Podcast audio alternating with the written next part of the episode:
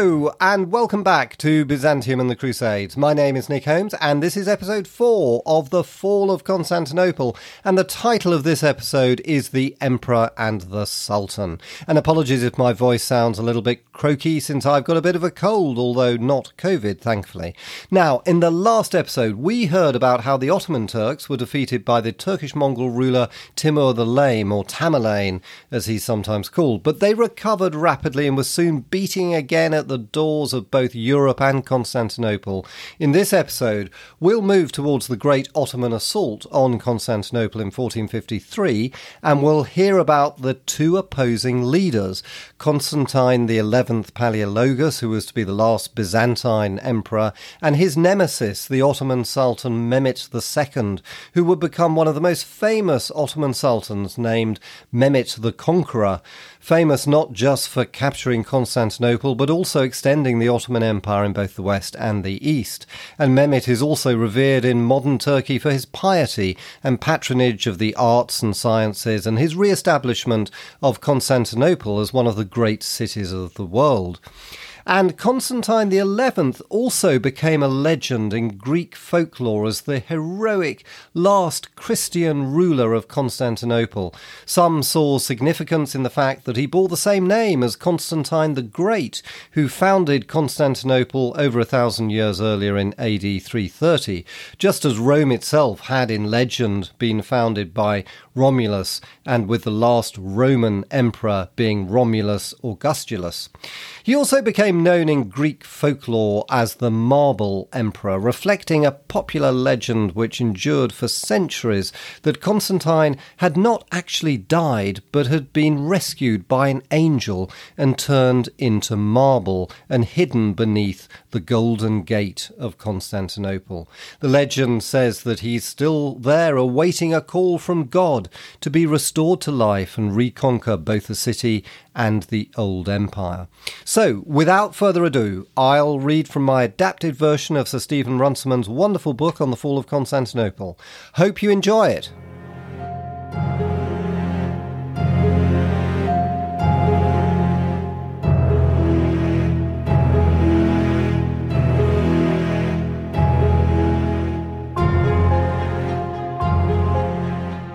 The last emperor of Byzantium was Constantine XI Palaeologus, who succeeded to the throne when his elder brother John VIII died in 1448.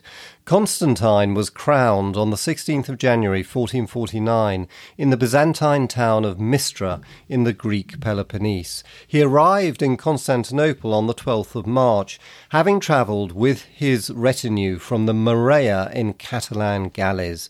A few days later, he invested his brothers Demetrius and Thomas as joint despots of the Morea, which was the last Byzantine possession in mainland Greece. At a solemn ceremony attended by the Empress Mother and the high officials of the empire, the two brothers swore allegiance to the emperor and eternal friendship with each other.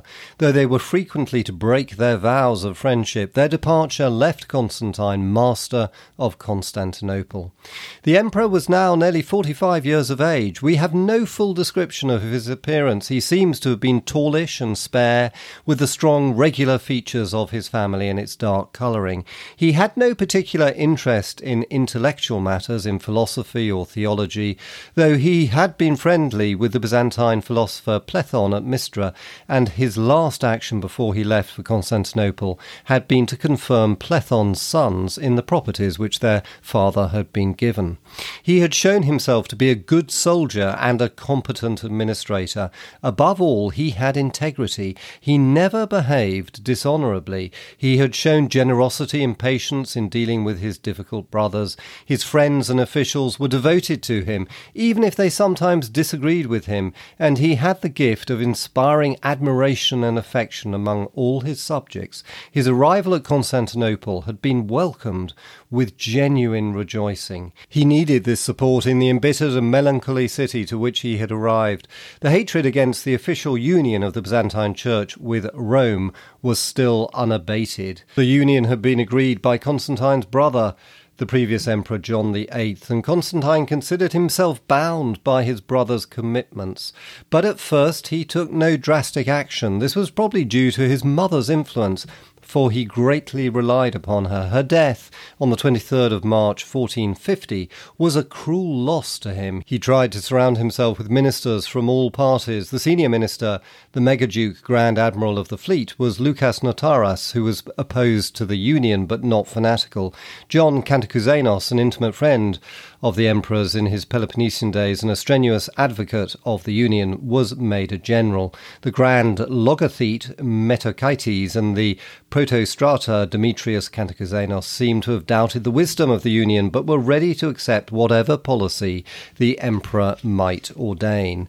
His secretary, Francis, who was probably his closest confidant, shared their view the pro Latin patriarch Gregory, who wanted closer relations with Rome, was disappointed at the lack of support given to him by the new emperor. In August 1451, he retired to Rome, where he was better appreciated and where he poured out complaints against the Byzantine regime. Meanwhile, Constantine was still searching for a wife after the premature death of his wife in 1442, probably at his mother's suggestion to placate the anti Latin feelings of his people, he decided to find one in the Orthodox Greek world.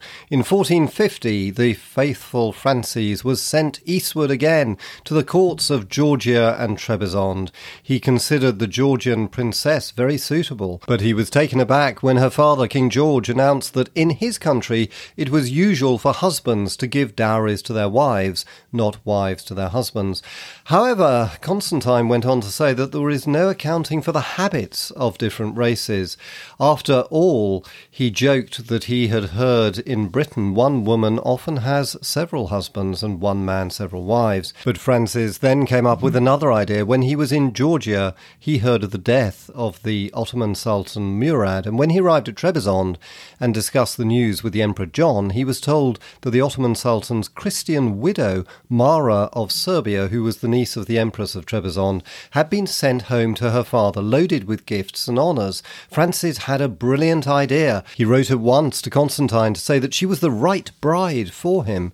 The Sultana was still young, she was wealthy, and she had been very popular at the Turkish court and was said to have an influence over her stepson, the new Sultan. He pointed out that it would not be undignified for the emperor to marry the widow of an infidel ruler, for Constantine's own grandmother, the Empress Helena's mother, had been the wife of a Turkish lord and had even borne him children before she married her Serbian husband. Francis hurried home to press his suggestion. Constantine was interested, but he complained that all his ministers gave him different advice. His mother, who could have decided it for him, was dead, and his intimate friend John Kantakouzenos had just died. However, the Sultana herself ruined the scheme. She had vowed that if she ever escaped from the infidel harem, she would devote the rest of her life to good works in celibacy. Constantine then chose the Georgian princess. An embassy was sent to Georgia to fix up the contract and to bring the bride to Constantinople, but there were delays and nothing happened. Meanwhile, the Byzantine Emperor of Trebizond had expected Francis to rejoice with him over the news of the Ottoman Sultan Murad's death. Francis took the opposite view. Murad, he pointed out, had been fundamentally a man of peace who no longer wanted the strain and effort of warfare, but the new Sultan was known to have been an enemy of the Christians from his early childhood. He would certainly seek to attack and destroy the Byzantine states in Trebizond and Constantinople. Francis's fears were shared by his own imperial master. Reports from the agents kept by the Byzantines at the Turkish court gave ample warning of the danger, and the warnings were justified. The new Sultan, Mehmet II, was now aged only 19. He had been born at Adrianople on the 30th of March 1432. His childhood had been unhappy. His mother, Huma Hatun, had been a slave girl, almost certainly Turkish, although later legend, not entirely discouraged by Mehmet himself, transformed her into a high-born Frankish lady. Her father paid little attention to him, preferring his sons by his nobler wives. He spent his early boyhood quietly at Adrianople with his mother and his nurse, a formidable and pious Turkish lady, but his eldest brother, Ahmet, died suddenly at Amasia in 1437, and the second, Ala Eddin, was mysteriously mysteriously murdered in that same city six years later, Mehmet was left at the age of 11, heir to the throne, and the only living prince of the Ottoman dynasty apart from the Sultan himself, and a distant cousin, Sultan Suleiman's grandson Orhan, who was in exile at Constantinople. Murad therefore summoned the boy to the court and was shocked to see how his education had been neglected. An army of tutors headed by an illustrious Kurdish professor, Ahmet Kurani, was hired to instruct him. They did their work thoroughly. Mehmet was well trained in the sciences and in philosophy and well read in Islamic and Greek literature. Beside his native Turkish, he learnt to be fluent in Greek Arabic, Latin, Persian, and Hebrew. Soon his father began to initiate him in the arts of government. Mehmet was aged 12 when Murad, after signing his truce with King Ladislas, decided to retire from active life, leaving his son in charge of his empire. First, it was necessary to suppress disorders in Anatolia, and Murad was still engaged there when news came of the Christian advance on Varna. The vizier, Halil Pasha, summoned him hastily back to Europe, all the more more eagerly as he was alarmed by the young Mehmet's behaviour. Murad had intended that his son should be under the tutelage of Halil, who was an old and trusted friend, but the boy at once showed a determination to go his own way. Hardly had Murad left for Anatolia than there was a crisis over a heretical Persian dervish whom Mehmet befriended, but whom Halil, the son and grandson of a vizier and a Muslim of the old school, strongly disliked. Mehmet was forced to surrender the to the chief mufti Fareddin, mufti being the name given to the highest experts in Islamic law, who incited the populace to burn the wretch. Apparently, so anxious was the mufti to see that the fire was properly stoked that he came too close and singed his own beard. Nevertheless, when Murad returned from his victory at Varna, he would not be deflected from his determination to retire. Therefore, Mehmet was left again as ruler of the empire under Halil's tutelage. Once again, the experiment was disastrous. There were wars on the Albanian and Greek frontiers. Mehmet was furious with his guardians when they rejected an impractical scheme of his for attacking Constantinople. His arrogant manners and his unapproachability offended both the court and the populace. But it was the army that showed the greatest discontent. In order to prevent an open military revolt, Halil persuaded Murad to return to Adrianople and resume the government. His arrival there in the autumn of 1446 was greeted with general rejoicing. Mehmet was sent to Manisa, the scene of his father's interrupted retirement. It is possible that Murad thought of disin disinheriting Mehmet, for he had a high-born wife of a family already connected to the Ottoman house, and she soon was to bear him a son. But he thought better of it. After two years of exile, Mehmet was summoned back to take part in the campaign against Hunyadi that resulted in the victory of Kosovo. Earlier that year, a slave girl, Gulbahar, daughter of Abdullah, probably an Albanian convert to Islam, bore him a son, Bayezid. Murad disapproved of the liaison. In 1450, he ordered Mehmet to marry the daughter of a wealthy Turkoman prince, Suleiman Zulkadroglu, lord of Malatya. The marriage was pompously celebrated, but Mehmet never cared for Sit Hatun, this bride who had been imposed on him. She spent the rest of her days neglected and childless in the palace harem at Adrianople. For the remainder of his father's reign, Mehmet was treated with greater friendliness. He appeared now and then at the court and accompanied the Sultan on one or two campaigns, but he was often back in his palace at Manisa. He was there when his mother died in August 1450, and he saw that she was honourably buried at Brusa with an inscription that barely mentions Murad. He was there again when Murad himself died of a fit of apoplexy at Adrianople on the 13th of February 1451. No one doubted that Mehmet was the heir to the throne. A sealed letter sent to him by Halil Pasha brought him hurrying from Manisa by the time that he had crossed the Dardanelles he knew that his succession was not to be disputed, so he paused for two days at Gallipoli while a fitting reception was arranged for him at Adrianople. He arrived there on the 18th of February. The Grand Vizier and all the high officials of the state rode out to meet him. At one league from the gates, they dismounted in order to walk back to the city in procession ahead of his horse. On reaching the palace, he held a reception. His father's ministers stood nervously in the background until he told Shahab Eddin, the chief eunuch, to bid them to take their usual places, he then confirmed the Grand Vizier in his post. The second Vizier, Ishak Pasha, who had been Murad's closest friend, was appointed governor of Anatolia, a position of great dignity and importance, but one that would remove him from his ally Halil. Saruja Pasha and Zaganos Pasha, both of them devoted to Murad but less friendly with Halil, were appointed assistant viziers, together with Shihab ad-Din. Soon afterwards, his father's widow, the daughter of Ibrahim Bey, came to offer her condolences on Murad's death and her congratulations on Mehmet's succession. While he was giving her a gracious welcome, his servants hastened to the harem to smother her young son, Ahmet, in his bath. The bereaved mother was eventually ordered to marry Ishak Pasha and retired with him to Anatolia. As Francis was to be informed at Trebizond, Murad's Christian widow, Mara of Serbia, was sent back with every honour to her father. Having established his administration and tidied his palace, the young sultan settled down to plan his policy. The outside world only knew of him as an inexperienced youth whose early career had been lamentable, but those who saw him now were impressed by him. He was handsome, of middle height, but strongly built. His face was dominated by a pair of piercing eyes under arched eyebrows and a thin, hooked nose that curved over a mouth with full red lips. In later life, his features reminded men of a parrot about to eat ripe cherries. His manner was dignified and rather distant, except when he had drunk too much, for he shared his family's impious liking for alcohol. But he would always be gracious, even cordial, to anyone whose scholarship he respected, and he enjoyed the company of artists he was notoriously secretive. The unhappy events of his childhood had taught him to trust no one. But his intelligence, his energy, and his determination commanded respect. No one who knew him could venture to hope that this formidable young man would ever allow himself to be deflected from the task that he had set himself to perform, of which the first and the greatest was the conquest of Constantinople.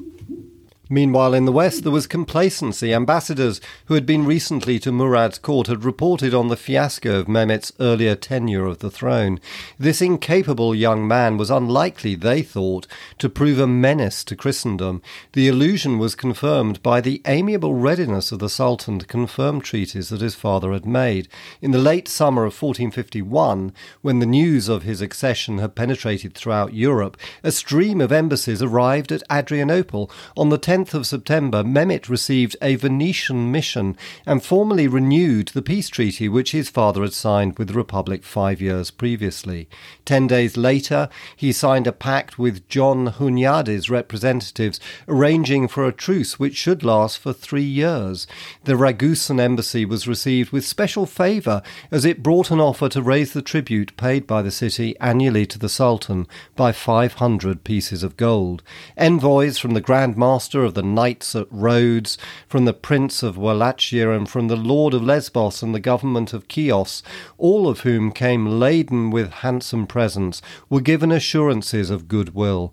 The Serbian despot not only received his daughter back, but was permitted to reoccupy some towns in the upper Struma valley. Even the Byzantine Emperor Constantine's ambassadors, who had been the first to arrive and who came in some trepidation, being better informed of the Sultan's character, were cheered by their reception. The Sultan not only swore on the Koran before them that he would respect the integrity of Byzantine territory, but he also promised to pay the emperor the annual sum of 3,000 aspers from the re- revenues of some Greek towns in the lower Struma Valley. The towns legally belonged to the Ottoman Prince Orhan, and the money was to be used to maintain him so long as he was kept in honourable detention at Constantinople. Constantinople. Even the monastic community of Mount Athos, which had prudently acknowledged Ottoman rule after Murad's capture of Thessalonica, was assured that there would be no interference with its autonomy. It appeared that the new Sultan was under the influence of Murad's old minister Halil, who was known to have shared his master's taste for peace. Byzantine diplomats had carefully cultivated Halil's friendship. It was gratifying to find their efforts rewarded, or so it seemed. But shrewder observers could have realized that Mehmet's gestures were not genuine. It suited him to have peace around his frontiers while he planned his great campaign to strike at the city of Constantinople.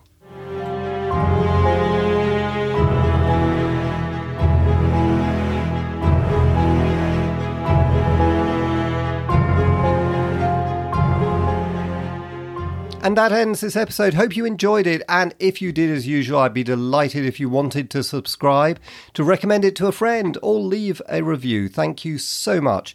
And in the next episode, we'll turn to the Byzantine Emperor Constantine's last desperate attempts to find help from the West as he faces the inevitable Ottoman onslaught. See you then.